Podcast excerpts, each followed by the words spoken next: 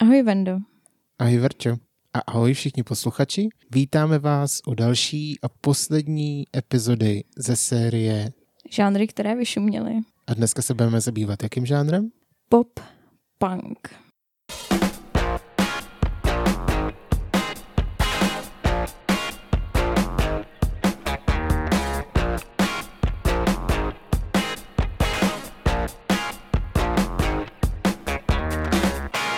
Musím říct, že to byl zatím nejnáročnější příprava Mhm. ze všech těch epizod. Podle mě hlavně z důvodu, o kterém budu mluvit za chvíli. Dobře. uh, fakt jsem se v tom hrozně jako máchala Mhm. a topila spíš, než že bych Jakože, jakože těch informací bylo moc, nebo? Jo, a myslím si, že je to hlavně tím, že je to jako žánr, se kterým já jsem kamarád. Mhm. To jsme dva. Takže si toho chtěla obsáhnout co nejvíc a... No, jako ano. Je taky otázka, že to je jakoby nejnovější žánr, o kterém se bavíme. Mhm, mhm. A myslím si, že tam hodně hraje, hraje roli i jako přehršle těch informací, které jsou pořád přístupné, nejenom jako s rodem internetu, ale i tím, že právě, že je to jako nedávný žánr, takže si myslím, že tam ještě neuběhlo dostatek času na jako vytřídění v uvozovkách Těch informací. těch informací a těch interpretů, kteří jakoby přežili Jo.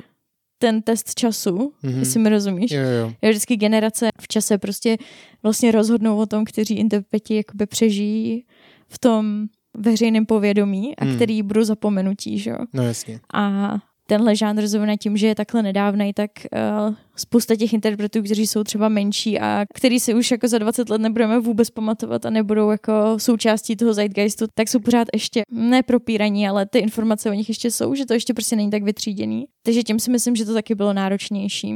A tím nechci říct, že jsem jako já zvládla vytřídit ty informace, No ale ne, jasně. musela jsem to trošku jako sesekat, no. Podle nějaký studie od Spotify, kterou nevím vlastně, jak dělali, protože jsem to nedočetla do konce, ale prakticky jsem zkoumala, v jakém věku nás jakoby hudba, kterou posloucháme, nejvíc ovlivňuje. Mhm. A pro holky je to 13. rok života, Mhm. pro kluky 14. Takže kolem 13-14 prostě ta hudba, kterou posloucháš, tě ovlivňuje nejvíc. A to byl rok pro nás teda? Já 2006 a ty 2007. Což jsou přesně ty roky, kdy pop-punk byl úplně všude. Proto zrovna tenhle ten žánr prostě jsem strašně vnímala, už když jsem vyrůstala. Takže proto pro mě byla prostě strašně náročná ta příprava, protože no je to něco, co je jako úzce zpětý s mým dětstvím a těch informací je tam strašně moc a Mhm. teď jsem spotřebovala zaměřovat jako na nějaký objektivní informace, Hm. tak abych podala správně a úplně třeba ten žánr, Jasně. ale stejně se mi to nepovede. Jako stejně tohle je mega subjektivní epizoda. Tenhle žánr je mi určitě nejblíž z těch všech, co jsme dělali. Nebo jako vím, že tvořil velkou část mého života, hlavně teda do zpívání. Takže taky k němu mám jako hodně blízko. A jsem zvědavý, jak to dneska pojmeš. No to jenom potvrzuje tu studii ze Spotify, že? No jasně, no. Nicméně je to i taky hrozně žánr jako nostalgický. Nejenom z tohohle důvodu, podle mě, ale podle mě to prostě zní nostalgicky i lidem, kteří to neposlouchali, nebo se to netýká jejich formativních let ani jejich dětství. Mhm. Podle mě to je jako objektivně nostalgicky znějící žánr, protože strašně dobře vyjadřuje ty roky jako, já nevím, třeba 12 až 15 Mhm, mhm.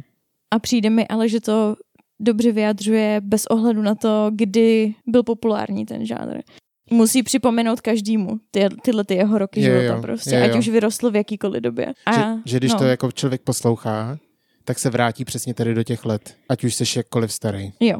Přijde mi, že to tak musí být úplně pro každýho. No to nám schválně dejte, když tak vědět. I zvukem je to takový o mládí, nebo já nevím, mm-hmm. Mhm. jako, že ti to připomíná ty večery, kdy jsi chodil ven s kamarádama. Jo. Ať už to bylo prostě v 80., 90. nebo 0. letech, nebo kdykoliv. Ten zvuk po punku k tomu hrozně jako sedí. Mhm. Ale jak říkám, já, pro mě je to jako subjektivní věc, protože to zároveň ještě sedělo do té doby, kdy mě bylo těch jako 13-14, kdy, kdy to ještě jako bylo úplně No jasně. dělaný vrcholu. pro ten věk a já Hmm. ještě byla v tom věku a ještě to bylo aktuální. Hmm. Ale přijde mi, že pro spoustu lidí to tak musí znít tak i tak. Nicméně pop-punk je tedy žánr, který kombinuje elementy punk rocku a power popu a prostě popu. Mhm. Ale jako co je pop ve finále, jo? Jako pop neexistuje, pop není Jako- žánr.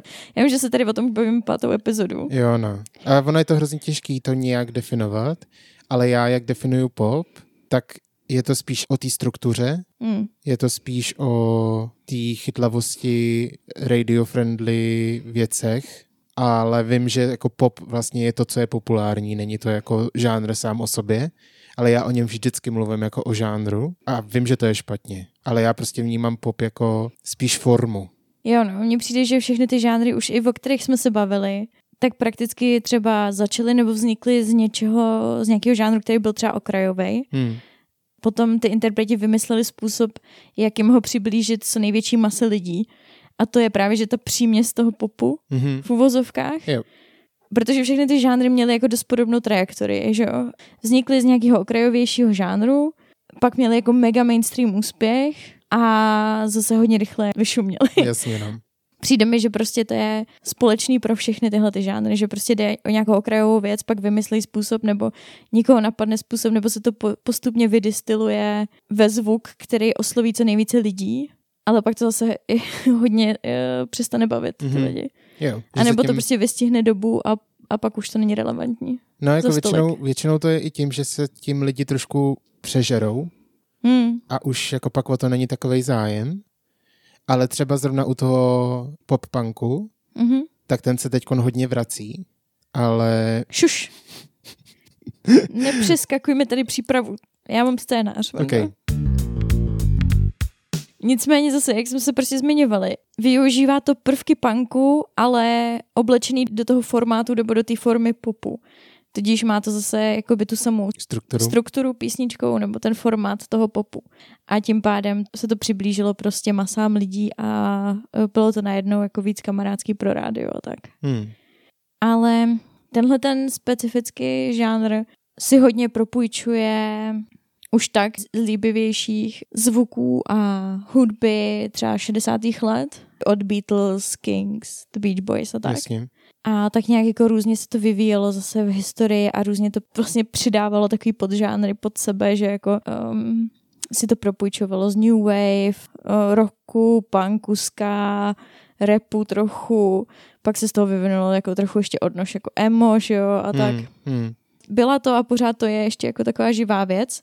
Rozhodně to není jeden z těch žánrů, který bychom tady dokázali popsat od začátku do konce, protože zrovna ten pop-punk, ano, největší slávy už asi dosáhl, nebo Hmm. aspoň v tuhle chvíli, v roce 2022 největší slávy prostě měl uh, v určitých letech, ale jako pomalu se to vrací, jak si říkal, ale třeba v jiných formátech a tak dále. Jakoby ty myšlenky jsou pořád aktuální. Hmm. Z těch žánrů, které jsme vlastně všechny doteďka řešili, tak jediný tenhle ten je takový nejvíc z těch všech živej, do jisté míry nějak furt jako bublá. Mhm. K tomu se ještě jako určitě dostaneme, No jasně, jaký jasně. podoby nabývá teďka, zrovna 2020 Hmm. a dál třeba. Nicméně jeho vznik, nebo takový ty první vlaštovky, jak my říkáme, tak ty zasahují už do nějakých 70. 80. let, konce 70. začátkem 80. let a jsou to kapely jako Buzzcocks nebo Ramones. Hey,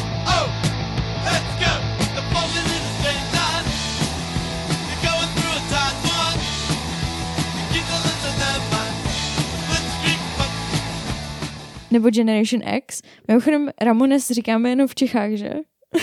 Takhle, takže bychom to vyslovovali. Protože anglicky je to jmenuje Ramones, ne? No jasně, ale jako ještě jsem se nesetkal s tím, že by někdo řekl Ramones, ale všichni říkají Ramones. Jo, no. Máme tady vlastní lingo prostě.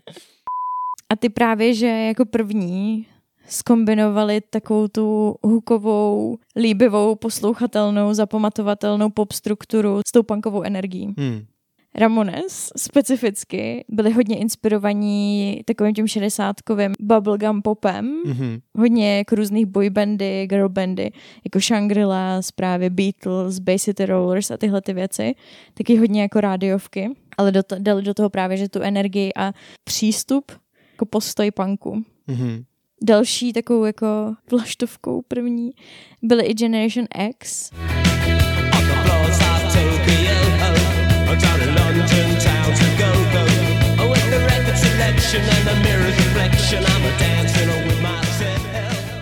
což byla kapela, jejíž zpěvák uh, byl Billy Idol. A ty byly vlastně dost jako hned od začátku odsouzený jako sellouts, byli prostě prodejný, Hmm. Že jako nebyli dostatečně punkově autentický a upřímný, Mhm. že to byly jako moc pretty boys a že se moc líbili holkám a že to byl jako moc boy band. A tak to není jejich jako chyba, ne? že byli hezký a že se líbili. Ale tohle to se taky strašně vrací, tyhle ty, jako, No vrací, všímáš si, jo, no že jasně. prostě vždycky je tam nějaká kapela, která je prostě, to jsou přece strašný sellouts, že jo. No jasně, no. A Billy Idol byl, byl komerční tvář punku Mhm. v 80. letech. Mimochodem ta písnička, co teďka má na posledním albu Smiley Cyrus, je fakt jako hodně dobrá. Jak se jmenuje? Nightcrawling. Jo, jo, jo, jo, jo, jasně. Night crawling, sky falling. Gonna listen when the devil's calling. Can't shake Jako celý to album Miley Cyrus je super, absolutně. Já ho miluju, to album. To album je jako dokonalý podle mě od začátku do konce. Totálně. Doporučujeme. No a tyhle ty kapely, tyhle první vlaštovky právě udělali takový jako základ tomu komerčnímu úspěchu dalších, nebo potom už jako reálně považovaný za pop-punk interpretům, kteří vyrostli, nebo se vyrojili jako houby koncem 90. let. Ty máš dneska úplně, jako tak jsi přinesla jiný slovník. No a tím nastoupily ty houby první, Mhm. mm-hmm. co se vyrojily, byly kapely jako Green Day, Do you have the time to listen to me whine about nothing and everything all at once? nebo Blink-182. All the small things, true care, truth brings. I'll take one lift, you're right. nebo The Offspring.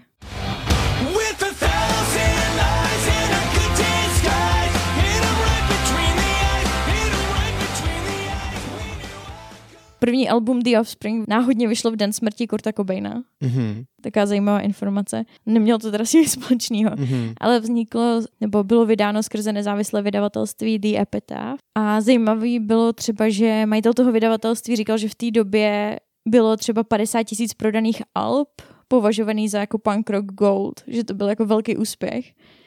A nepředpokládal, že žádný z alb jakoby v jeho malém nezávislém studiu by mohl dosáhnout takových prodejů. Mhm.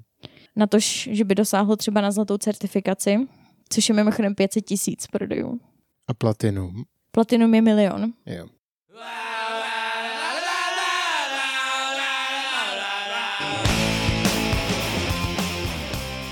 No a tohle první album The Offspring, Smash se jmenovalo, uh, nakonec bylo i zlatý a pak i platinový a dokonce Mhm. bylo šestkrát platinový. Okay. 6 milionů 6 prodejů. milionů. Jesus, to je hrozně moc. No takže jenom jako pro porovnání, jak jako velký z ničeho nic úspěch to bylo, protože to byla fakt jako jedna z prvních jako reálně pop-punkových Hmm. alb nebo nahrávek, který dosáhly takhle velkého komerčního úspěchu. No je to fakt jako z nuly na sto. No určitě no. A jako spousta těch kapel fakt byly zase spolupracovali s menšíma nezávislýma vydavatelstvíma a postupně se to samozřejmě zase, že, že si je překupovali větší. To je, jako taky se to strašně opakuje. Jako To ty, jo, jde to vidět, jak, jak to jako je jedno jaký žánr skoro, mhm, ale všude to funguje hrozně podobně. jo, má to strašně podobnou trajektorii, no. No a tenhle ten úspěch potom následovali i Green Day třeba, jejichž album Dookie přišlo už jako po pár nezávislých vydání, myslím, že už to byla jejich snad třetí možná deska. Mhm. A Dookie třeba vyhrálo i Grammy. To bylo právě, že už uh, přešli k velkému vydavatelství. Byly tam hodně témata jako apatie, jako mladých lidí, prostě těch teenagerovských let. A tím Green Day taky zase byli okamžitě považovaný za hrozný jako sellouty, že jo, protože měli komerční úspěch, byli nejednou u velkého vydavatelství, ale jakoby zároveň zpívali pořád o těch věcech, co znali, že jo, z těch mladých let, takže je tam to jako dichotomie toho, že jako oni sice mají peníze, ale zároveň pořád zpívají jako Jo. o těch Jo, jo. neúplně snadných emocích, který máš, když jsi mladý, nebo neúplně snadných okolností třeba, ve kterých žiješ a tak. Dál se ten žánr vlastně popularizoval i pomocí The Warped Tour, Mhm. což je mimochodem putující Festival. festival rokový, který tak jako různě putoval po Spojených státech a kousek i po Kanadě. Mhm. Vlastně dělal se každý léto od roku 95 až do roku 2019 A vlastně to byl největší takhle putující hudební festival ve Spojených státech, taky nejdéle působící. V rámci tohohle toho Warp Tour hodně dávali v této době prostor právě že pop-punkovým kapelám. Potom to dokonce sponzorovali Vans, Mhm. ta značka, takže pak se to přejmenoval na Vans Warp Tour. Jakože vansky ty boty. Vansky ty boty, přesně tak. A jestli si i pamatuješ, tak to prostě byla přesně jedna z těch značek, který byla hrozně populární Jo, jo, jo. v téhle době. A ten úspěch tak nějak pokračoval do začátku nultých let a to už se začaly rojit interpreti, jako byla Avril Lavigne,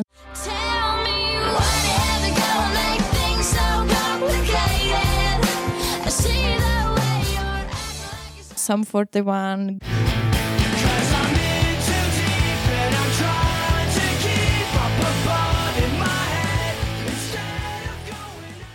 Good Charlotte, And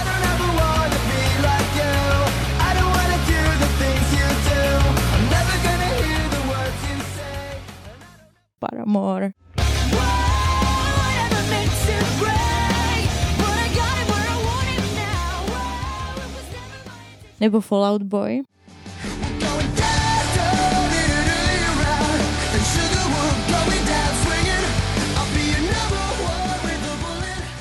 jako spousta dalších Hmm. i.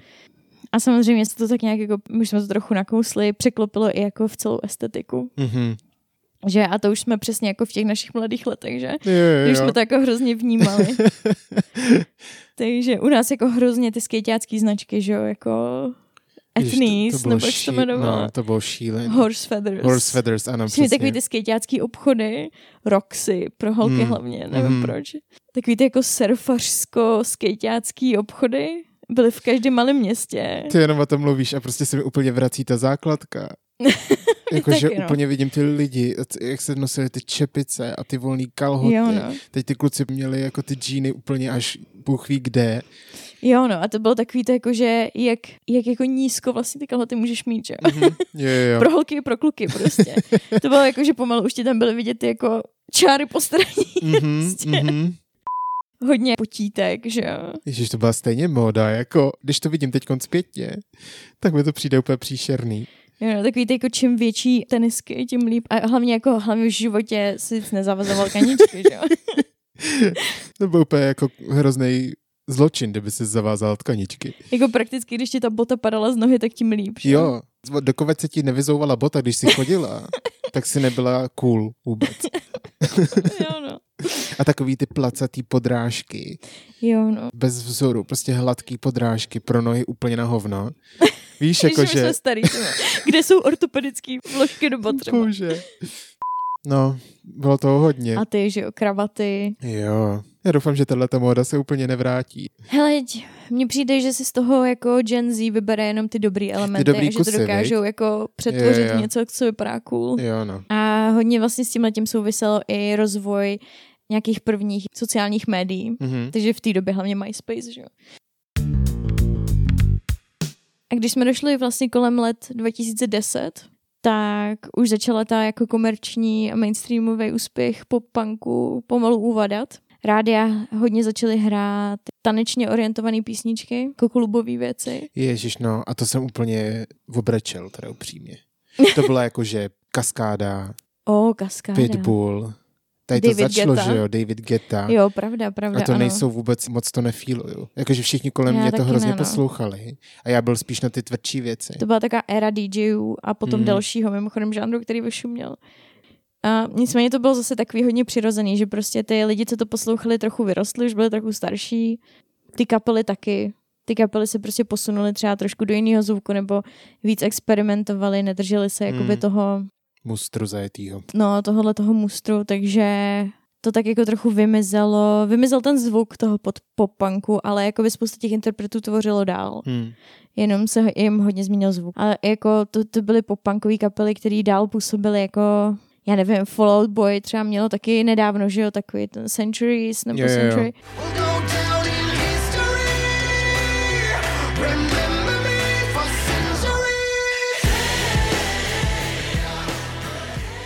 Velký hit. Paramore pokračovali dál, k tomu se ještě dostanu a tak dále. Panic at the Disco. Panic at the Disco dál tvoří. Vlastně se posunuli víc jako třeba k takovému zase, já bych řekla popovýmu zvuku. Mhm, mhm. A zase to znamená prostě, že se jenom posunuli ke zvuku, který byl zrovna relevantnější v té době. Jo, jo, jo. Protože žádný popový zvuk prostě neexistuje. No, že šli prostě s dobou, no. Šli prostě s dobou a vyvíjeli se dál, aby zůstali relevantní, nebo protože je to bavilo, nebo co já vím, jaký to měli důvody. A tudíž se to už nedá považovat úplně za pop-punk, protože vlastně ty elementy toho žánru už, už se neozývaly. Jo, ten sound se jako měnil, no. Pak dost jako rychle Právě. a často možná i. Protože mi přijde, že se to jako dost zrychluje, Uh, ty éry, nebo Mm. jo. že to jde jako hrozně rychle za sebou, jo? Že dřív Mhm. jako, když jsi měla nějaký žánr, který byl zrovna mainstreamem, Mhm. takže na té scéně byl mnohem díl než teď. Jo. Já si myslím, že to je hodně vývojem jako médií, Hmm. takže těma nástrojema, jak je nám to podávaný, prostě ta hudba. Hmm. Protože fakt jako s rozvojem internetu se to tak strašně zrychluje všechno. A přijde mi to hrozně jako instantní, víš? Jako, že Mm. když má někdo úspěch, tak ale instantní. To Mhm. znamená, že vystřelí a za pár let o něm neslyšíš. Určitě no, určitě se to teďka děje že je častěji, to- než, no. jako, než, než dřív, kdy si musel jako čekat na, na celý ten jako album cyklus a, a třeba jezdit na koncerty, slyšel jsi to jenom v rádích, musel si skoupit desku, nemohl se prostě Jasně, podívat na no. Spotify, kde máš každý den milion novýho, nových interpretů, Mm. který můžeš objevovat. Že? jo. Hmm. Bylo to možná, když to přežnu pár desítek jako Mm. stabilních interpretů, který ti se opakovali pořád dokola a asi i prorazit bylo mnohem těžší, než je teďka. Určitě. Protože teďka to můžeme udělat z ložnice. Jo. třeba jako my teďka děláme.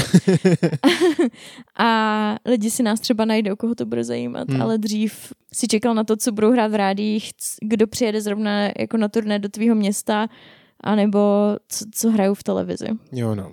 To s- dost souvisí s eh, nahrávacíma společnostma nebo jak vydavatelstvíma. Že dřív měli mnohem větší roli v tom, co je populární a teď vlastně to, co je populární, mají v rukou ty lidi. Jo, hm, určitě. Že už jako neurčují to, co je populární nějaký tamhle kravaťáci jako ve vydavatelství. Hm, Ten výběr je na těch lidech teď, na těch posluchačích. A Hmm. ty, když chtějí někoho někam dostat, tak ho tam prostě dostanou, protože skrz internet, protože ty TikTok, nástroje máš prostě normálně zadarmo po ruce, Přesně tak. každý sám doma, že jo? hmm, Je to tak. No. ale má to svoje jako pozitiva i negativa, no. Jako všechno, no. Jako všechno.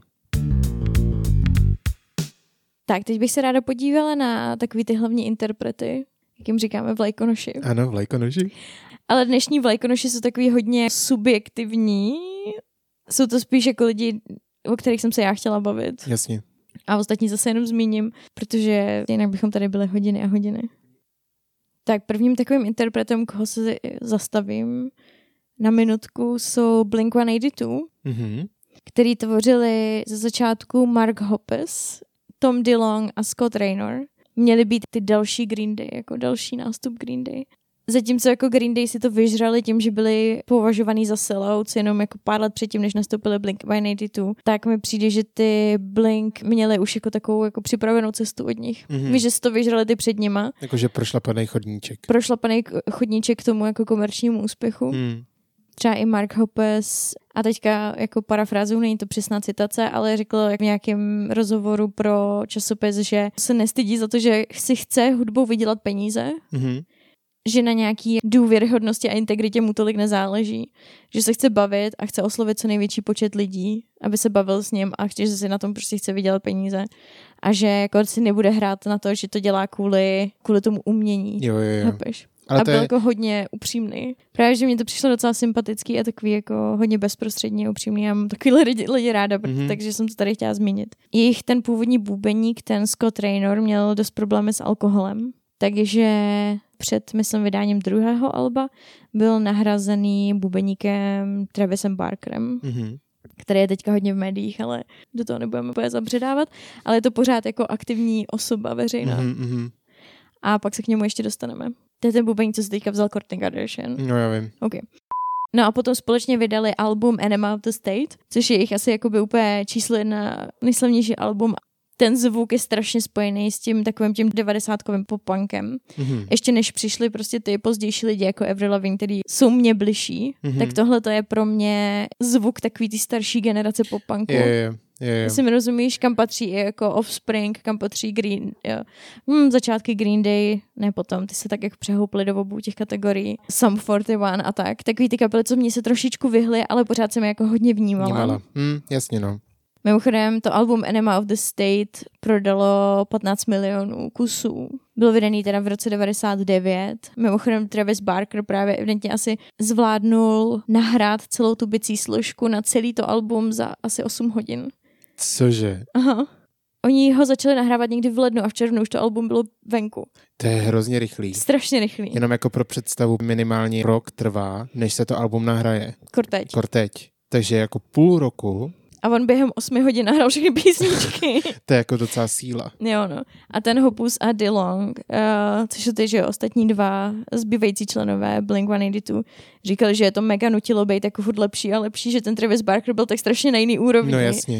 že to se je- ho jako neustále snažili dohnat, víš Ale co? to je hrozně challengeující, no. To je hrozně fajn, že ti to jako furt vyzývá k tomu se zlepšovat, no. No, já jsem viděla nějaký jako archivní záběry ze studia, kde ten Travis Barker jenom blbne s paličkama o něco Hmm.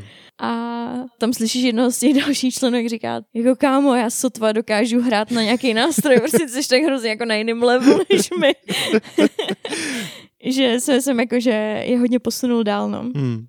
A asi největší hit z tohohle alba je samozřejmě All the Small Things. To asi všichni známe.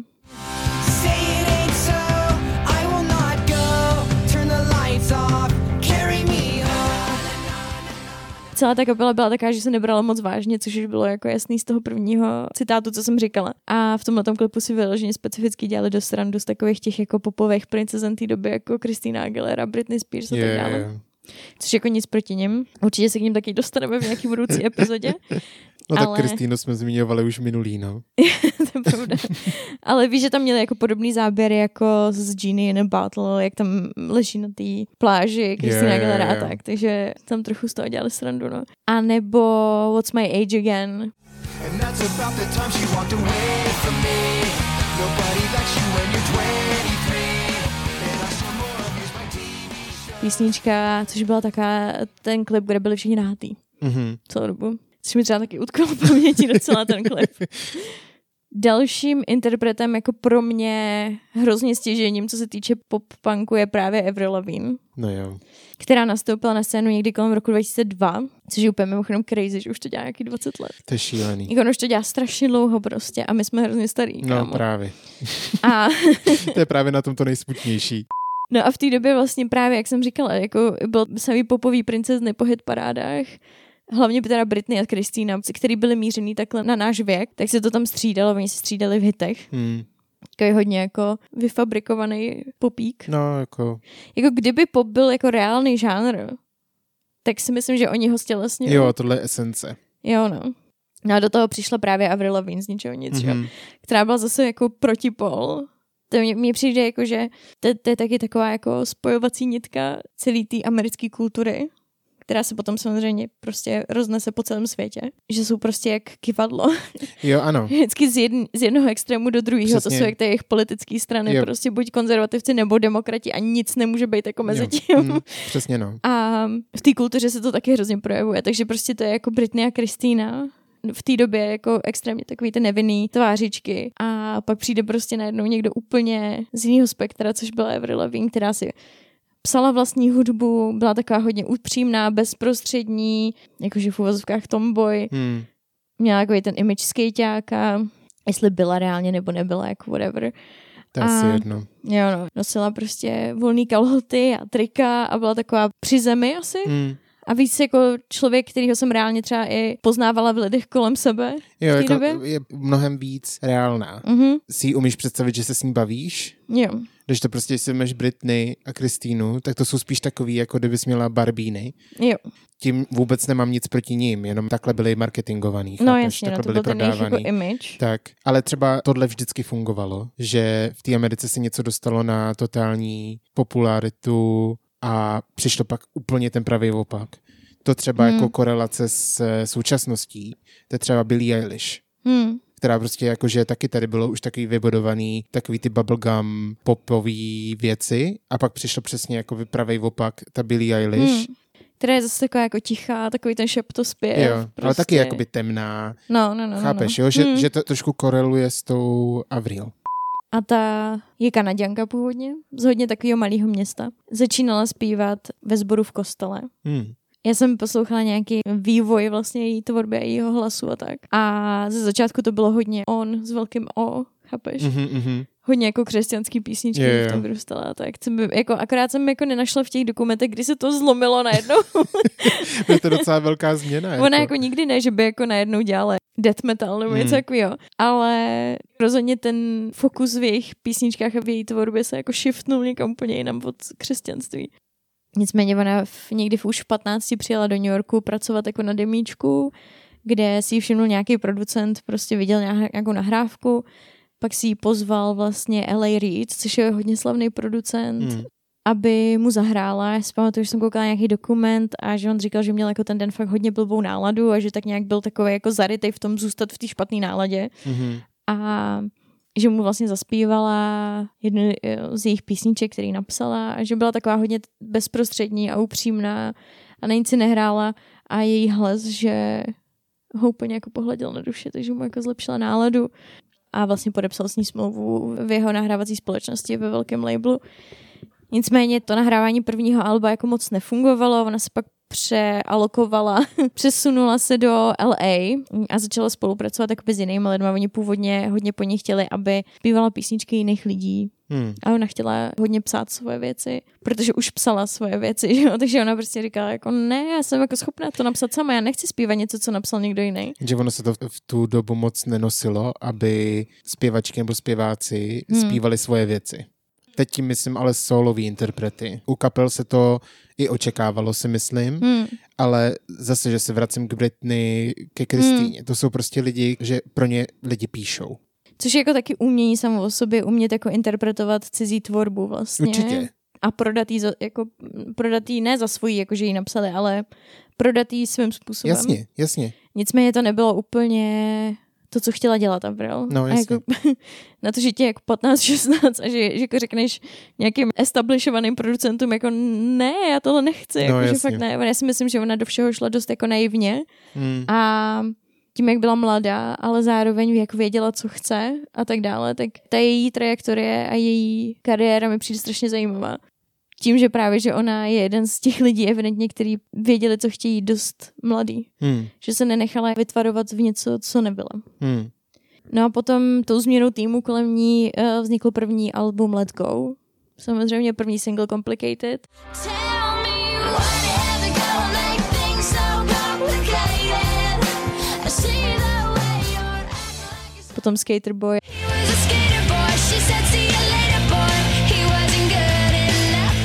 A tak dále, což byl obří hit. Celý to album bylo úplně celosvětově Jo, no. masivní. To bylo úplně šílenství kolem toho.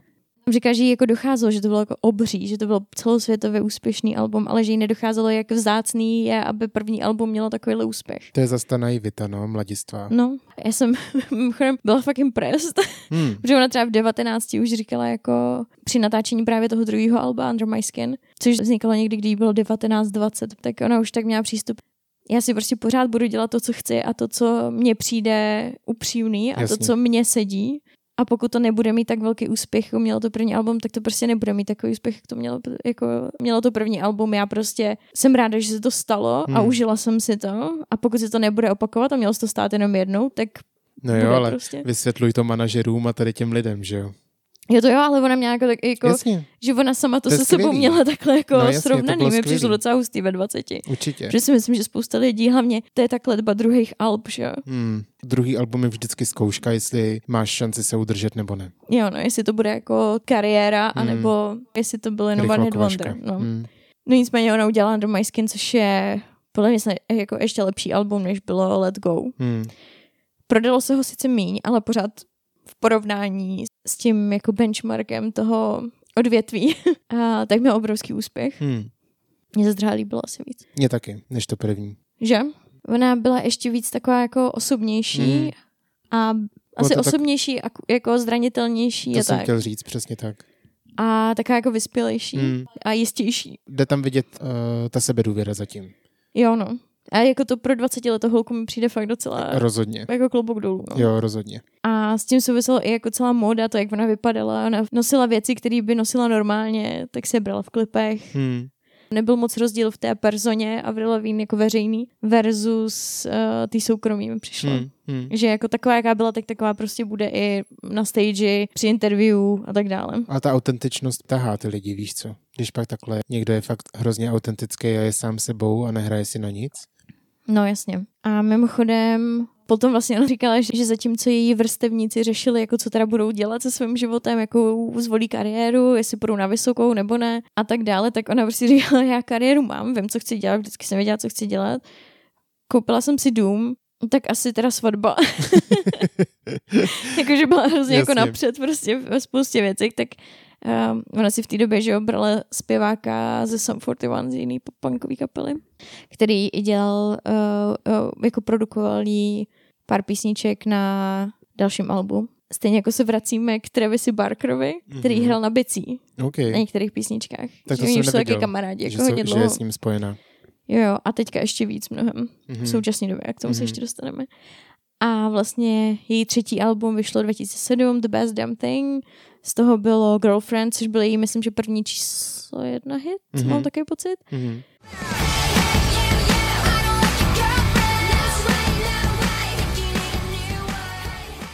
A to bylo takový jenom jako bavím se Mhm. a party, album Jasně. celý.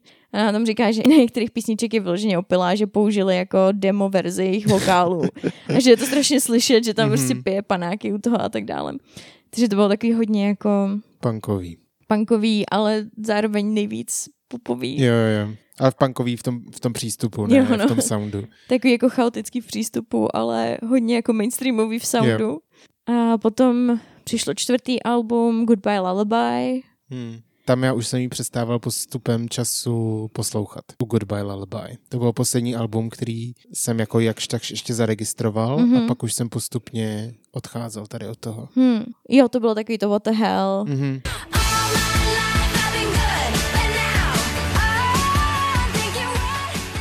Wish you were here.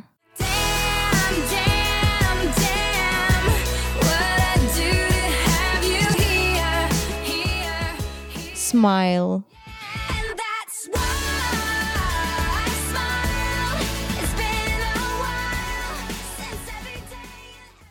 Alice, to si pamatuju hodně.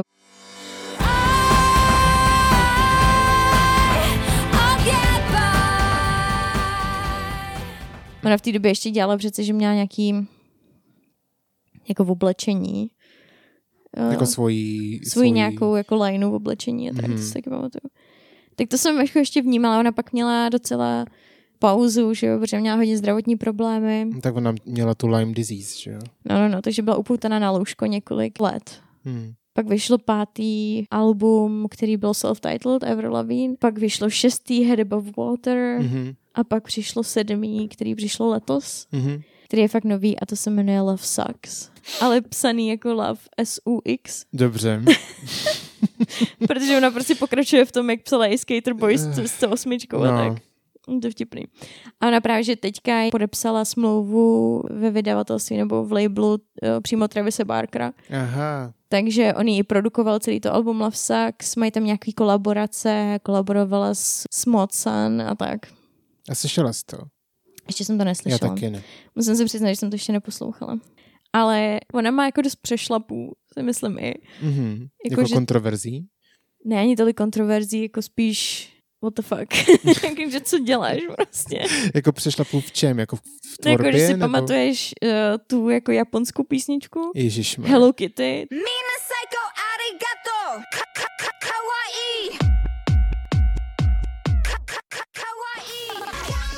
To bylo úplně jako, že what? Co děláš? A ono to ale ani úspěch nemělo, si myslím. Ne, Možná a- útočila na cringe, jako třeba Psy, Gundam Style, tak to prostě taky není dobrá písnička.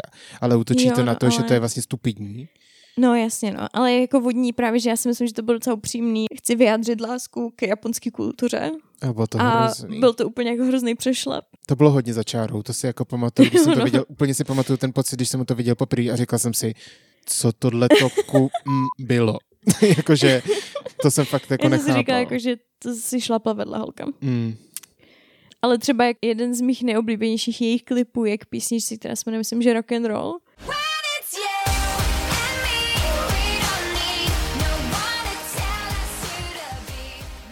A to je jakože částečně komiks a částečně animovaný.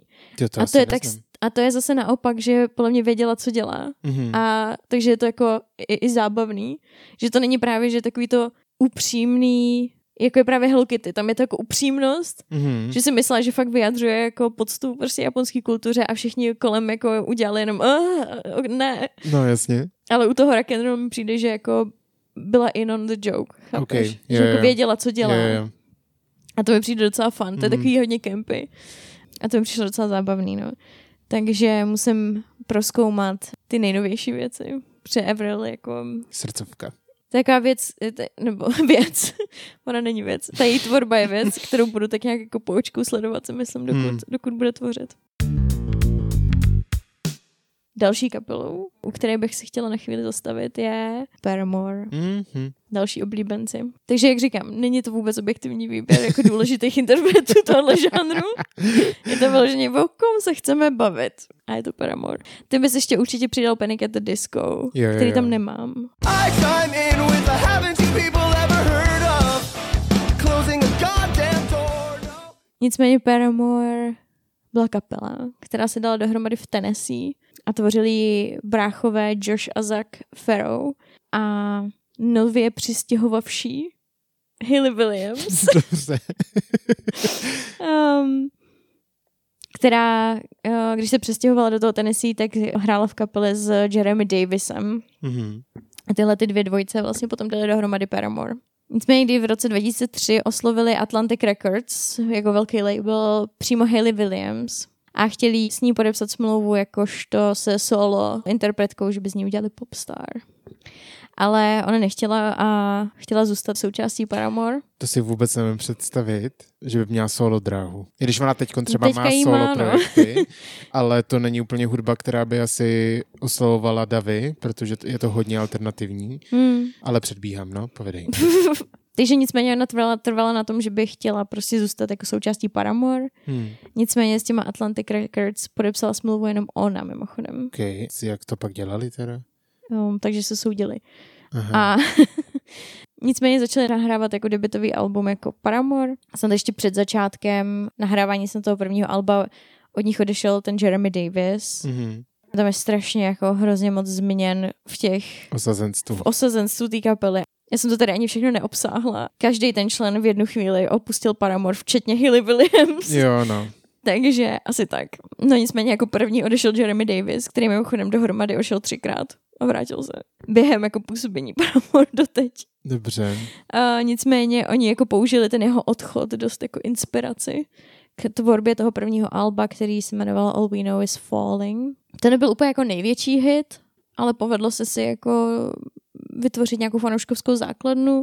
Oni dělali marketing hodně skrze jako word of mouth, takže to, mm, se to prostě rozkřiklo, hodně byli na turné a tím, že i to vydavatelství nedalo zas až tak tolik peněz do Hmm. marketingu a do vydání tohoto prvního alba, tak když viděli, že lidi o to měli zájem, tak měli potom volný přístup k tvorbě toho druhého, mohli do toho nadspat víc peněz. Což bylo v roce 2007 album Riot, Riot. Kdy se Jeremy Davis vrátil. Za to se vyměnili kytaristi a asi tři se tam vyměnili. Já vím, že ta fluktuace tam byla úplně příšerná. Jako, to je úplně neuvěřitelný. Mm. Tohleto album je hodně pravý pop-punk. Mm-hmm. Mhm. Přijde jako, že úplně takový ten vydistilovaný rizí pop-punk. To, Jo. co to pro mě představuje. Rozhodně, no. Je to jako hodně emocí, je to hodně antemický, je to hodně rychlý, plný frustrace. Hmm. Nejúspěšnější single téhle desky bylo jako 100% Misery Business.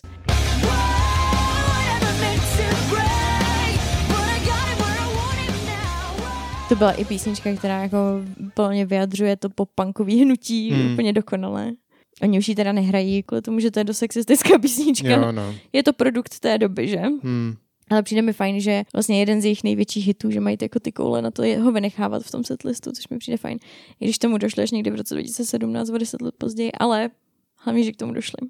Tohoto album, jak říkám, je to obrovský posun od toho prvního, co se týče té líbivosti, kterou tady pořád prostě opakujeme dokola, té přívětivosti vůči posluchačům. Ale jako pořád je takový jako dost monotónní, když si poslechne člověk celý to album, je to takový Na stejný na brdo. stejný brdo, no. Moje nejoblíbenější písnička z tohle alba je určitě Crush. Crush, Crush. Jo, to mám rád.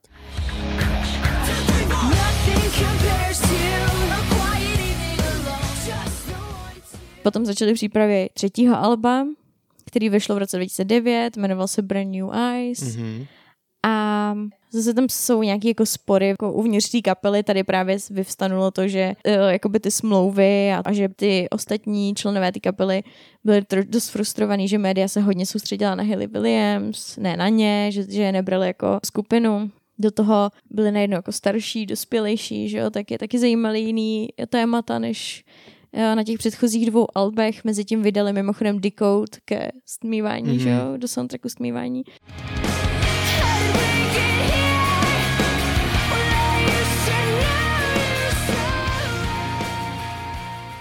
byl taky obří hit.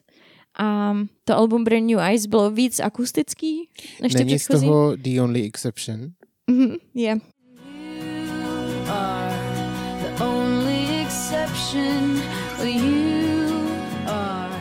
Bylo takový víc akustický, ale bylo taky víc jednotný, co se týče toho zvuku. Mhm, mhm. A určitě mělo větší jako myšlenku za tím celým albem a myslím si, že to je takový jako vyjádření kapely nebo muzikantů, který chtějí mít a myslím si, že mají na to, aby měli dlouhodobou kariéru. Že tímhle tím albem tak trochu jako dokázali, že nejsou právě žrychlokvašky Jo. s jedním velkým hitem, což by býval byl Misery Business, že, že jako v sobě toho mají víc. Prostě to bylo jako takový statement, prostě jsme tady a zůstaneme tady. Jo, a chceme tu zůstat prostě Hmm. a máme na to. Byl takový jako vyspělejší, víc promyšlený a z toho byly hity jako Ignorance. Ježiš, tu mám rád. Ignorance. Já vím, jsem čekala na tvoji reakci. Já jsem ji tak hrozně dlouho neslyšel. Hoj, joj, joj.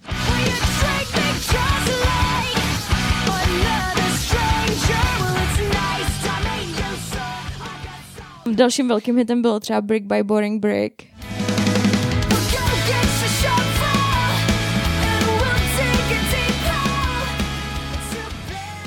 Nebo už zmíněný The Only Exception, která je zase moje hodně oblíbená. To mám taky rád. No.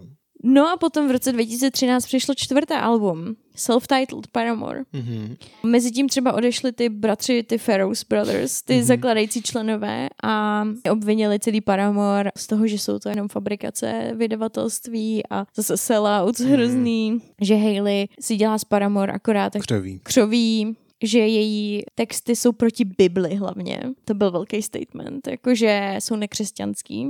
A jako bylo to podložený něčím? Protože mně to nepřijde, že by to bylo nějak echt nekřesťanský. Cokoliv, co není Christian rock, je nekřesťanský, chápeš? Ať už je to jako o čemkoliv, ale to byl velký problém hlavně pro jednoho z těch Farrows Brothers.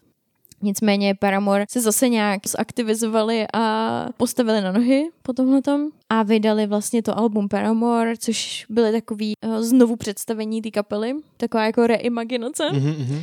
Byly víc experimentální, jako nezas, nezaškatukovali se do toho pop-punk soundu. Přijde mi, že v tuto chvíli už jako opouštíme ten pop-punk. Už je Mhm, rok 2013 a už je jako po. Mm. Už jdou jinam. Už jdou jinam, prostě už jsou z nich jako, jsou tam noví muzikanti a tak dále a z toho vznikly třeba hity jako Still Into You, To mám nebo... taky rád. Jo, to já taky. I should be over all the butterflies, but I'm into you. I'm into nebo Ain't It Fun. Ain't it fun?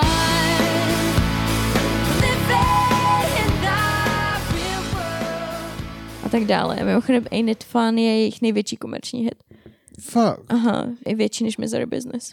V roce 2017 uh, přišlo páté studiové album After Laughter. Mimochodem v té době třeba ten Jeremy Davis odešel už po třetí. Já nechápu, proč když jednou odejde, proč se tam vrací. Já nevím. Tam a do toho byla prostě... věci, ale- No jasně, no. Ah. Do toho je žaloval jeden ten Farrow Brother, eh, do toho Hayley Williams měl nějaký osobní věci, Hmm. nějaký deprese a rozvod. V jednu chvíli před vydáním tohohle toho alba v roce 2017 uh, zbyl v Paramore jenom jeden aktivní člen.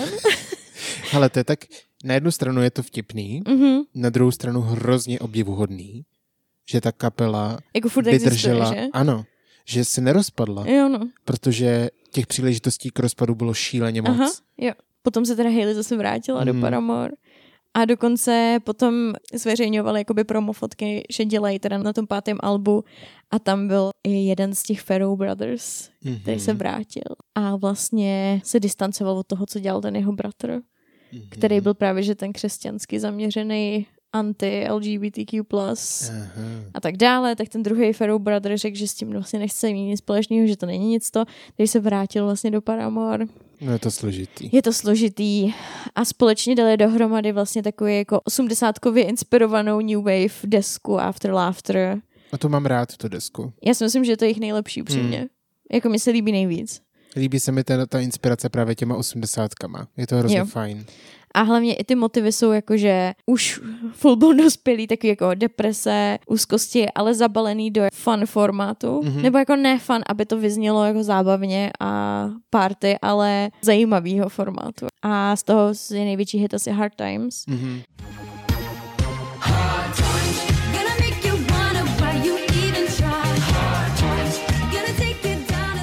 Což je moje třeba nejoblíbenější, jako Taky. hands down písnička od Paramore, nebo Rose Colored Boy. Just let me cry a little bit longer.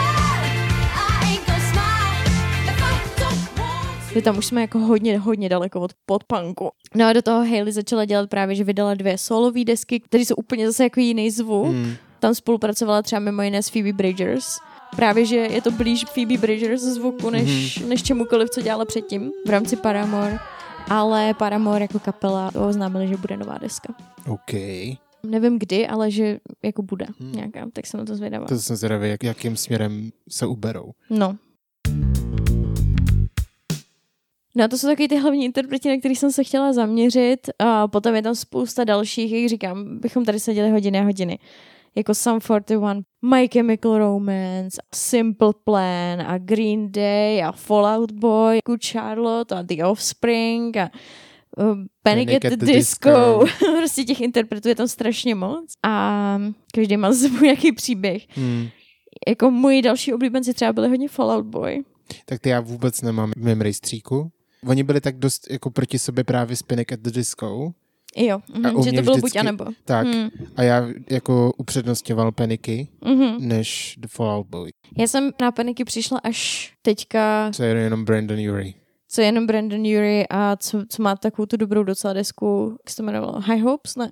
To je Pray for the Wicked, ne? Jo. Jo. jo, jo, jo, to bude ono, no. Pray for the Wicked je hrozně dobrý album.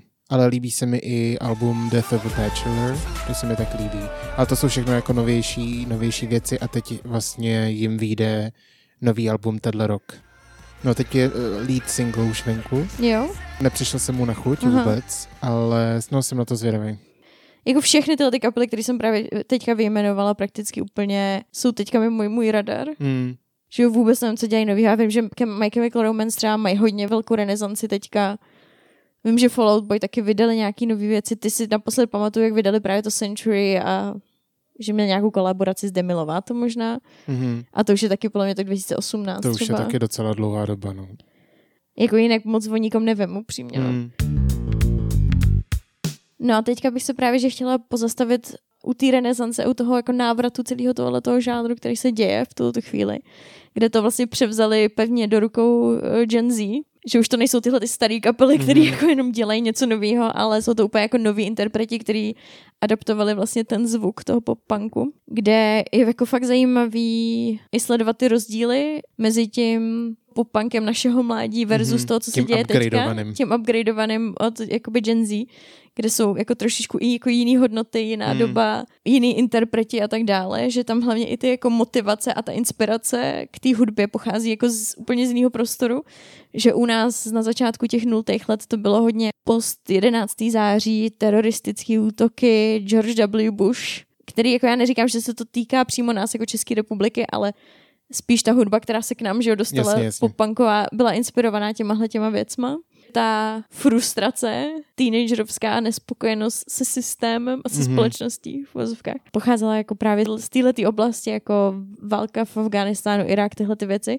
A třeba i jako otázky mentálního zdraví a tak Mhm. dále, že, že byly hodně jako nevybraně a tak nějak jako humpolácky pojatý, protože v té době prostě to ještě nebyly to tak jako rozšířený témata, byly Jasně. ještě pořád jako trošku tabuizovaný, takže byly pojatý eh, jiným způsobem, než jsou třeba teď. Hmm. Když to teďka Gen Z jsou takový jako víc sociálně citliví, u nich ta frustrace pochází od eh, Trumpa Hmm.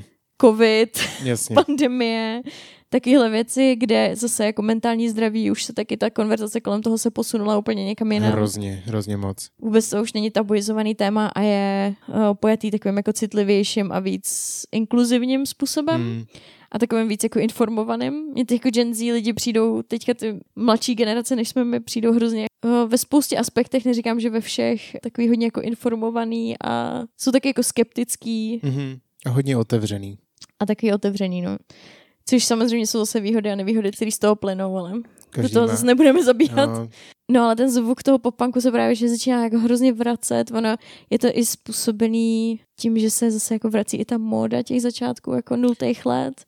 Hodně to způsobil jako TikTok a Jo. takyhle věci. přesně, no. V září, to no, Vrací tak jako balíček celý. celý S tou balíček. módou, s No, no, no, hudbou. no, no. Mně přijde, že ty jako Gen Z lidi jsou takový jako víc experimentálnější, Hmm. jako z těch různých jako estetik a subkultur a subžánrů je už jako takový množství a je to tak strašně jako rozsegmentovaný a takový jako, že nebo ne ani rozsegmentovaný, jako spíš z těch možností je tolik. Mm, to už vůbec nezmapuješ. To už je to prostě tolik a nejde se v tom moc jako ani zorientovat občas. Jo, no, jak ty trendy v uvozovkách nejsou tak uniformní, jako byly třeba za nás.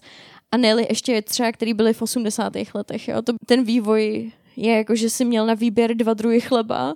Za nás možná jich bylo pět a teď jich je 20 tisíc. No, ano, prostě. jo, jo, jo, jo to, je, to je super přirovnání. Jo, že ten rozdíl obrovský, no, ale takový jako vlajkonoši, ty renesance, pop-punku, jsou právě třeba Machine Gun Kelly, který mu Hmm. vyšlo teďka v září 2020, pátá deska, to se jmenovala Tickets to My Downfall. A je to jako takový rizí pop-punk, oblečený do takového jako moderního hávu. A bylo to číslo jedna na Billboard chart Hmm. albumových. Vím, že to bylo úspěšný, no. Což je jako fakt po hrozně dlouhé době, kdy rokem šmrcnutý album, který se dostal takhle vysoko. Další interpreti jako Youngblood, hodně jako Soundcloud lidí a TikTokových stars a tak dále. A právě Travis Barker, zase se k němu vracíme, to je vlastně jako legenda celého toho žánru, už působí strašně dlouho, tak ten má vlastní label a právě hodně podporuje uh, nový interprety Mhm. mm-hmm. i TikTokový prostě lidi, Jasně. kteří právě vstupují do tohoto toho žánru. Združuje tak nějak jako kolem sebe tu kreativní sílu toho pop-punku. Což je skvělý, Pod něj teďka i podepsal Avril Lavigne, tu novou desku. tu novou desku, no. Takže mi přijde jako, že z takových těch jako už establishovaných interpretů je to Avril Lavigne, Travis Barker, Machine Gun Kelly, který jako leadujou tak nějak ten jako resurgence, to, tu renesanci toho celého žánru a vlastně to spoustu nových lidí, jako Hmm. ten Youngblood nebo Lil Huddy, Meet Me at the Altar, Kenny Hoopla nebo Willow třeba, jako Willow Smith, nebo asi teďka nejúspěšnější Olivia Rodrigo Hmm. který jsou taková jako nová krev a nová vlna toho celého žánru. No to je zase asi za mě všechno. Já tady jako ještě pročítám, jestli jsem, konce. pročítám, jestli jsem ještě něco chtěla říct, ale myslím, že už jsem asi řekla úplně všechno k tomu popanku. OK. Všechny své myšlenky a podněty a co mě k tomu napadalo. Teďka už máš asi větší představu o tom, proč mi trvala ta příprava takovou dobu. Rozhodně. A jakože vůbec ti nezávidím, měla si před sebou velký úkol. A myslím si, že ten přístup a to, jak si to udělala, bylo to nejlepší, jak jsi to mohla udělat. Prostě vybrat, o čem chceš mluvit ty, Aha. protože jinak bychom se v tom utopili. Pop-punk, jak jsi říkala už na začátku, je fúze prvků roku punku popu, Mhm. ale popu ve smyslu důrazu na melodii a její zapamatování a z hlediska líbivosti. Skladba kapel je většinou o vokálech, Mhm. elektrických kytarách, bicích a base. To je taková standardní jako Standard. Ale některý dokonce využívají i syntezátory, synťáky. synťáky, ano, přesně, o kterých jsme mluvili v disku. Mhm. A, ale ty písně se většinou hlavně točí kolem kytar, protože jsou hrozně důležitý riffy zase a zas, Mm, zase mm. znova. Bosanova, bosanova. Znáš tu písničku? Jo. Z punku a dalších žánrů tvrdší hudby, teď trošku zabrousím do hudební teorie jako takový, tak přišly takzvaný power chords. Mhm. Nemá to úplně český překlad, ale v překladu, kdybych to chtěl přeložit do slova, tak jsou to silný akordy. Jo. Slyšela jsi to někdy? Jo, jo, slyšela. To jsou takový ty, jak existují asi tak čtyři takovýhle akordy a z toho se skládají všechny popové písničky na světě. Ano, přesně tak. A vlastně liší se od akordů těch normálních, běžných, takže vlastně v těch běžných akordech jsou většinou tři tóny a více tónů, Mhm.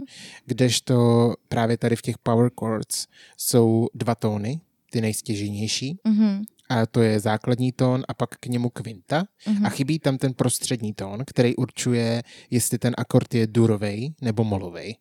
Zjednodušeně, durový akordy zní vesele pro někoho, Molový kdo smutně, je tím jasně. úplně jako nedotčený Nepolíbený. a molový smutně, jak se řekla. Tady máte ukázky, jak ty power chords znějí.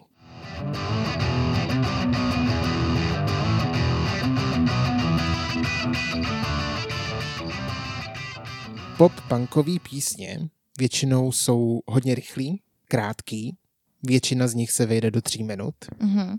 Tě- Vysoký tempo těch písní je fakt stěžejní věc. Samozřejmě ty kapely dělaly i balady, nebo jakoby pomalejší věci, ale takový ty typický jsou opravdu hodně rychlí.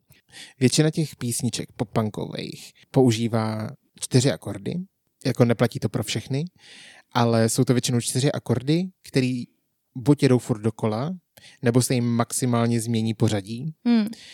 a hlavně tady to je ten velký popový aspekt, ta velká popová struktura, protože se vlastně, když se snažíte udělat popovou nahrávku, tak se musíte snažit o největší jednoduchost, nepřekombinovávat ty věci a Zapamatovatelnost. přesně tak. Sloky jsou většinou pomalejší a tižší a pak právě v refrénech ty jsou hlasitější a rychlejší. Takže zase tam jsou ty kontrasty, jako už jsme mluvili u jiných žánrů. Hmm. Nejstěženější jsou samozřejmě ty refrény, kdy tam jsou huky neboli líbivý melodie a nápěvy. Co se týče struktury písní jako takový, tak je to tradiční, jak už jsem tady několikrát zmiňoval, intro sloka, refrén, sloka, refrén, bridge, něco takového jako bridge, o tom se ještě rozpovídám, a poslední refrén. Můžeme se setkat právě i s instrumentálníma částma, ale není to úplně technicky tak náročný, jako třeba v eh, heavy metalu, kde jsou takové ty vyhrávky hrozně rychlý a tak dále. Jsou to spíše riffy, buď ty, co už tam vlastně v té písničce jsou, anebo jsou trošku víc rozpracovaný do větších motivů a větších eh, rozsahů. A v bridži většinou u pop punkových písní se ta nálada dost sklidní, právě před tím posledním refrénem, který je jako tím největším vlastně vrcholem celé té písničky. Mhm. Co se týče textů, tak eh, vlastně mohou být o čemkoliv. Eh, Není to zase úplně ohraničený. Každopádně většinou jsou o lásce, adolescenci a o problémech s tím spojených. Prostě o dospívání. Taky třeba o rebelii vůči škole, vůči rodičům. Když to porovnám například s grungem, tak ty vlastně taky zpívali o rebelích, Mhm. ale bylo to spíš o rebelích vůči skupinám, nebo jako, že byla to skupinová rebelie vůči něčemu, vůči Mhm. komerci, vůči politice nebo tak. Když to tady je to, ty problémy takový dost zosobněný, že, to, že vlastně jdeme jako z problémů společnosti do problémů jedince Hmm. tak to je takový jako největší rozdíl. Co se týče textů v refrénech, tak eh, ty jsou většinou hodně jednoduchý. Z jakého důvodu? Aby byly zapamatovatelný. Stejně jako v glam metalu se můžeme setkat se sing-along částma, neboli s částma, kde má zpívat i publikum nebo fanoušci, takže se setkáváme s ús, as a nananas. A třeba takový příklad největší je u Blink 128 u písničky It Too, viď? Já už jsem dneska úplně hrozně použitý. Blink 128. Ale já vím, že jsou 182. Blink 194. U písničky All the Small Things. Mhm. Carry me home.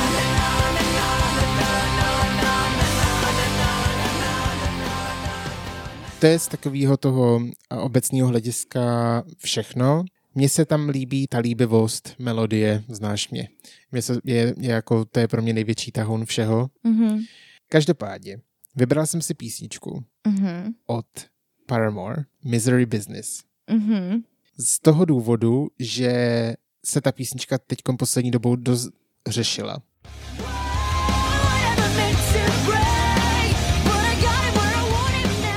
Vydaná byla v roce 2007, mimochodem, na moje narozeniny. Jo, hustý.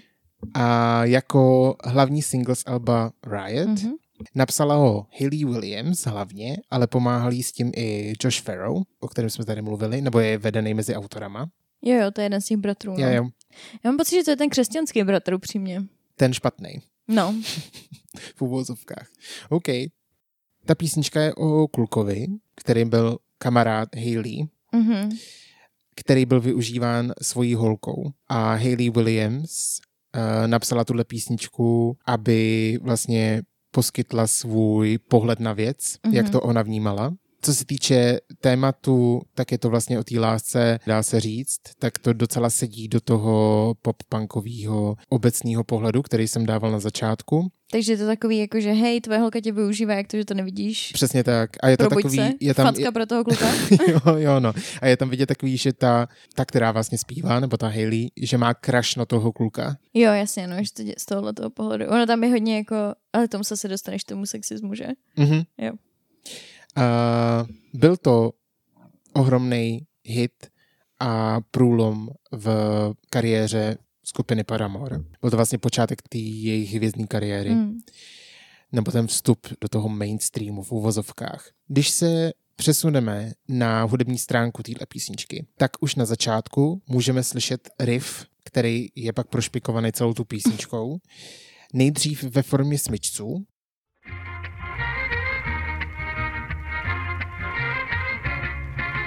Takže vlastně si ten posluchač na ten riff zvykne hned takhle na začátku a pak přijdou elektrické kytary, který ten riff zopakujou.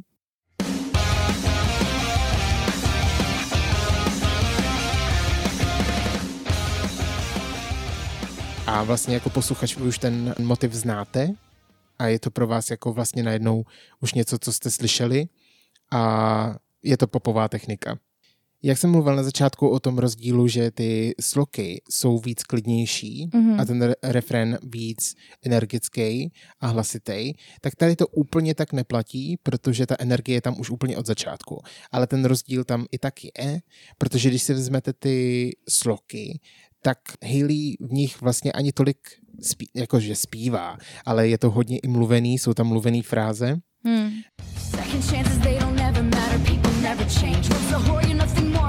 To have exchange. Sorry, honey, but I passed it. I'm not looking. To dává tomu posluchači takový pocit té reálnosti větší, že ten člověk to opravdu míní tak, jak to zpívá, nebo jakože, rozumíš mi? Víš, jak to zní totiž, ty sloky, podle mě? Jako když máš záběr ve filmu na prostě nějakou jako teenage holku Mhm. naštvaně, píše do svého deníku Mhm. a je přesto jako voiceover toho, co píše. jo, jasně. Jo, jo, jo. Víš, jakože naštvaně tam slyšíš ten hlas té holky, co tam prostě jako to a různě jako přeškrtává ty slova a tak. Mm-hmm. Mhm. Že si myslím, že v té době byly hodně populární i live journal, že jo. jo, jo, jo. Uh, že tam lidi psali vlastně veřejně svůj deník na, uh, na internet. Na internet. Takový jako, že takový, takový združení blogů. a já mám pocit, že dokonce Hayley Williams tam byla dost aktivní právě, Mhm. mm-hmm. takže já si myslím, že možná to jako pochází tady z této celé éry toho, že to má být právě, že její deník tak trochu. OK, OK. V téhle písničce není žádný předrefrén, to znamená, že ze sloky se jde rovnou na refrén, ale chtěl jsem mluvit o takové jedné technice, která se využívá hlavně u populárních písní. A to je vlastně naraz, že je ticho. Jsou to Hmm. mm. takové jakože pauzy, který chytnou toho posluchače, aniž by o tom věděl. I může být jako hrozně malinký a krátký, ale ta pozornost toho posluchače se razantně zvýší. A pak většinou právě přichází refrén, který pak eh, toho posluchače ohromí. A v této písničce těch pauz je opravdu šíleně hodně. Když si tu písničku poslechnete a budete to vnímat, tak těch pauz je tam opravdu hodně. Před každým tím refrénem minimálně. Mm-hmm. S těma pauzama se můžeme právě setkat i v bridži, který je v této písničce opravdu dlouhý. Nejdřív vlastně po tom druhém refrénu se to všechno uklidní, zjemní se i hlas právě Hailey a jsou tam jenom hrozně rychlý bicí, trochu kytary a tam těch pauz je opravdu hodně. Pak je postupná gradace, kdy to postupně graduje i jako, že ta naštvanost v tom hlase a všechno tohleto. Pak je zase pauza a pak je ta instrumentální část. I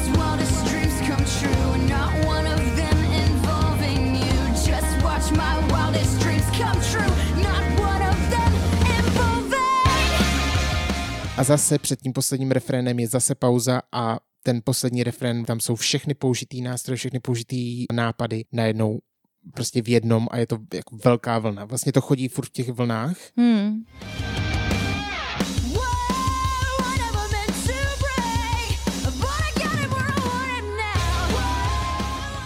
Kdy vlastně se to chvilku uklidní, přijde prostě obrovská vlna a zase se to uklidní. A je to ohraničený těma pauzama, tou technikou těch pauz. To je pravda, no, to mi nikdy asi nedošlo, že to je jako tam hlavně ten bridge, že jo. Když si vezmeme teda ten bridge, tak tam mm-hmm. je Mhm. takový jako tichý.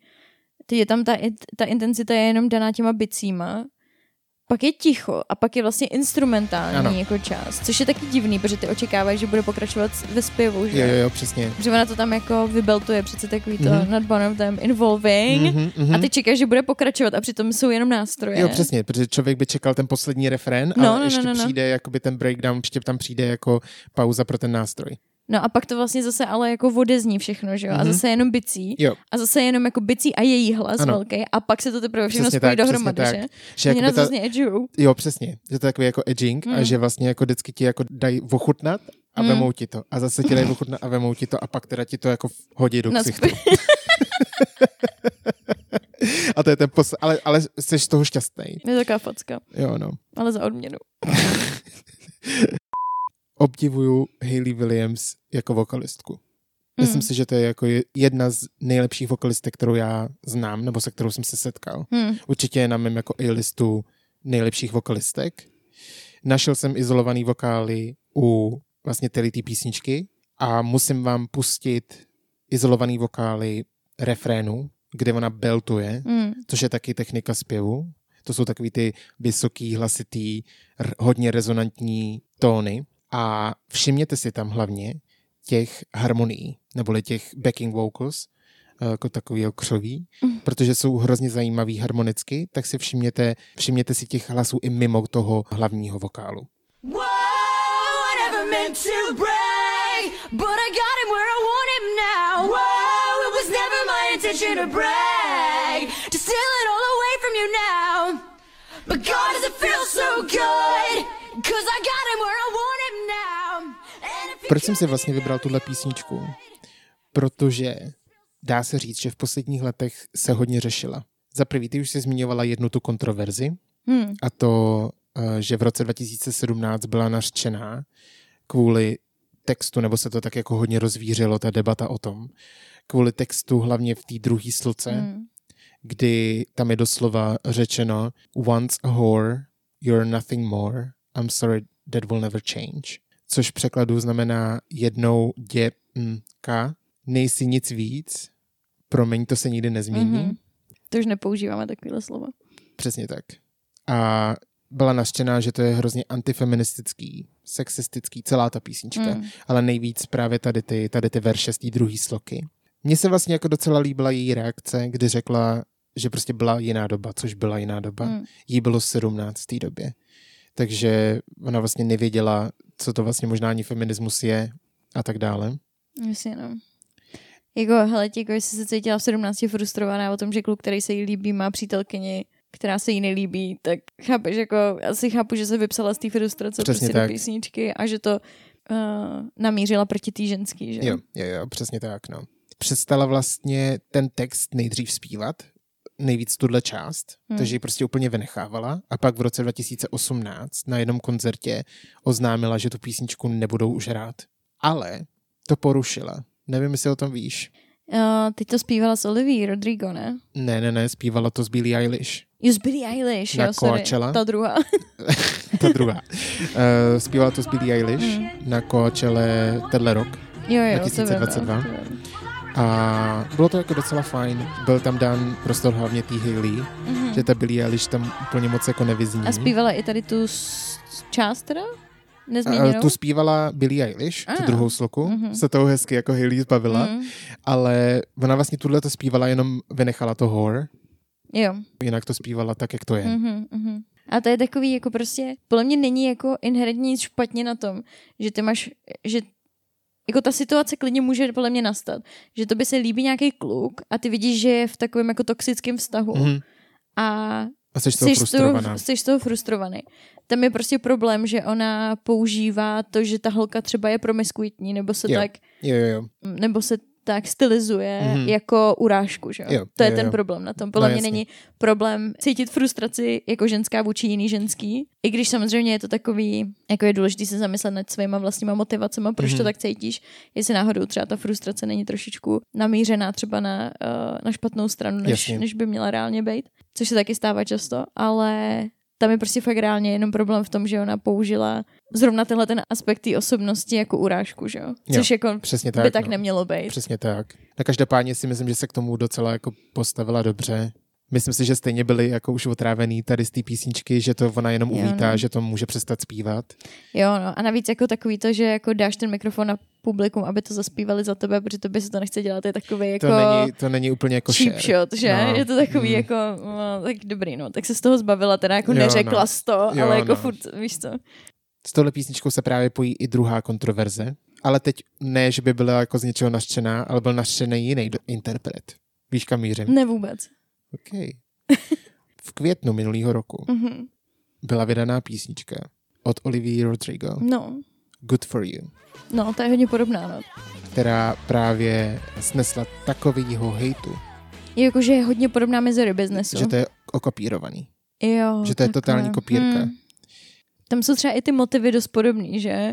Jako Akorát ono- ta agrese je nasměrovaná na toho chlapa, ne na tu ženskou tolik. Přesně tak, No. jakože to, že mně to přijde spíš taková hodně podobná situace, nebo Mm. hodně podobná problematika, ale pojatá úplně jinak. Mm.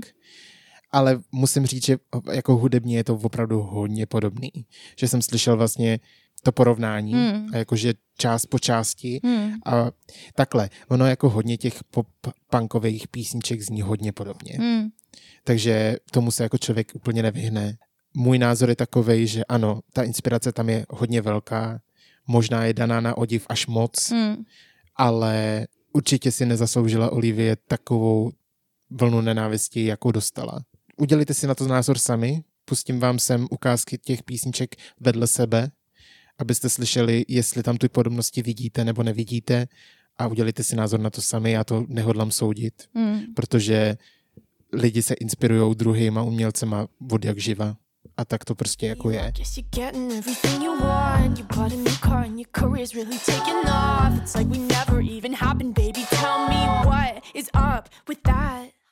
Second chances, they don't ever matter. People never change. Once a whore, you're nothing more.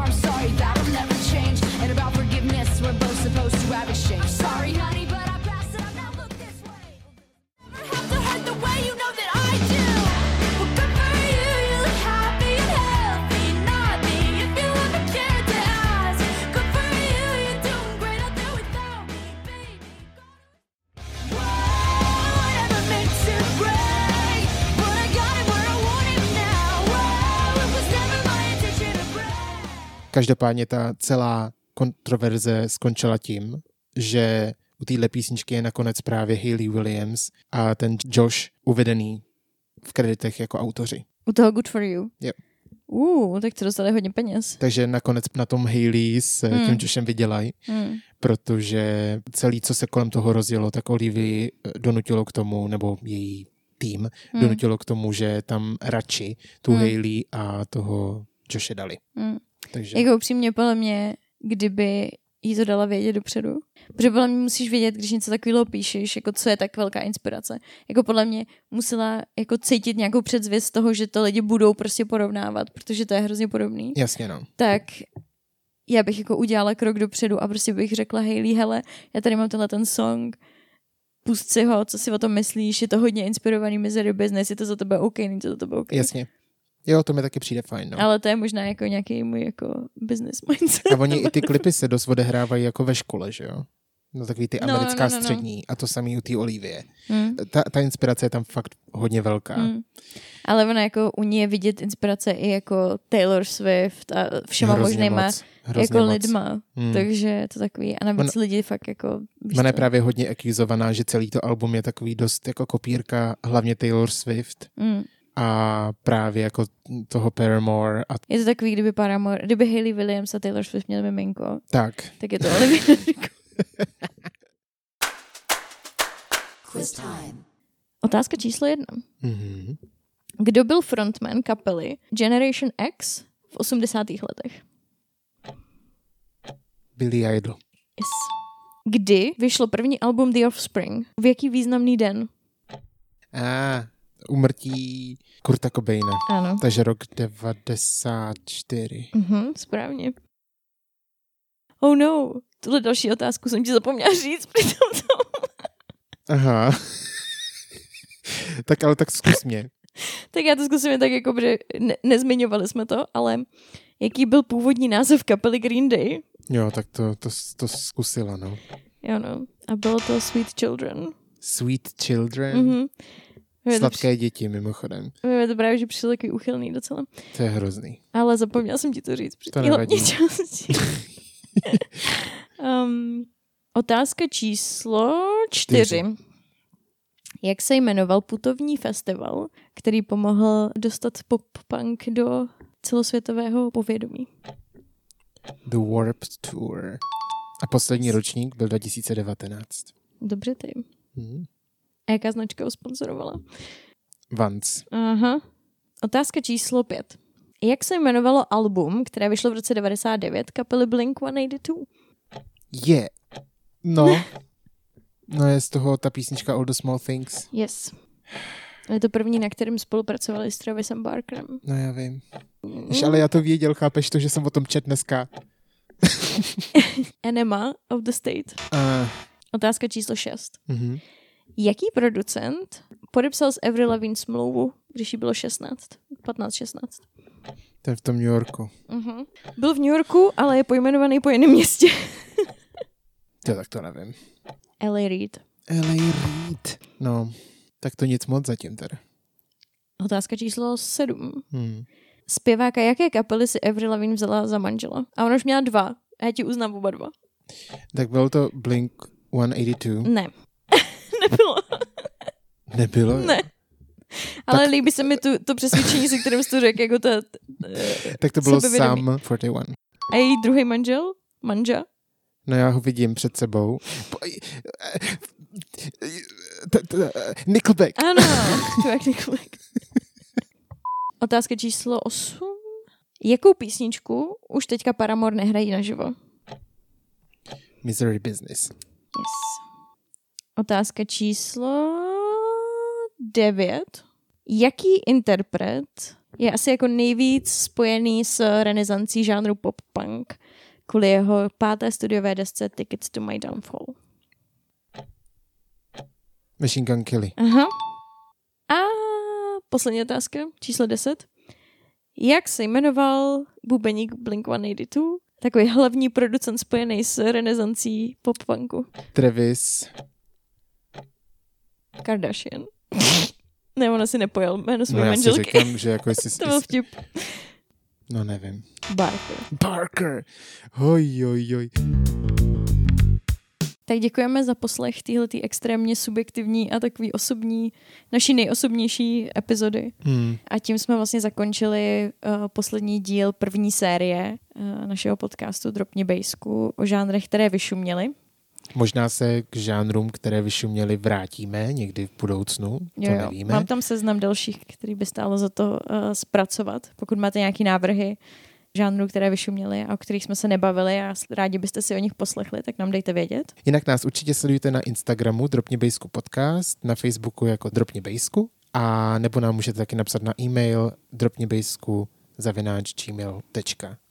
A pokud jsme vás zatím neodradili tohle první sérii, tak se uslyšíme u dalšího dílu. Teďka bude pár mini epizod na zkoušku, uvidíme, jestli vás budou bavit. A potom se uslyšíme u druhé série, která bude startovat někdy v září. Mhm. Takže Každopádně díky mějte se krásně. a fanfárově. Uh, ježiš, doufám, že to nemá copyright. To Ahoj.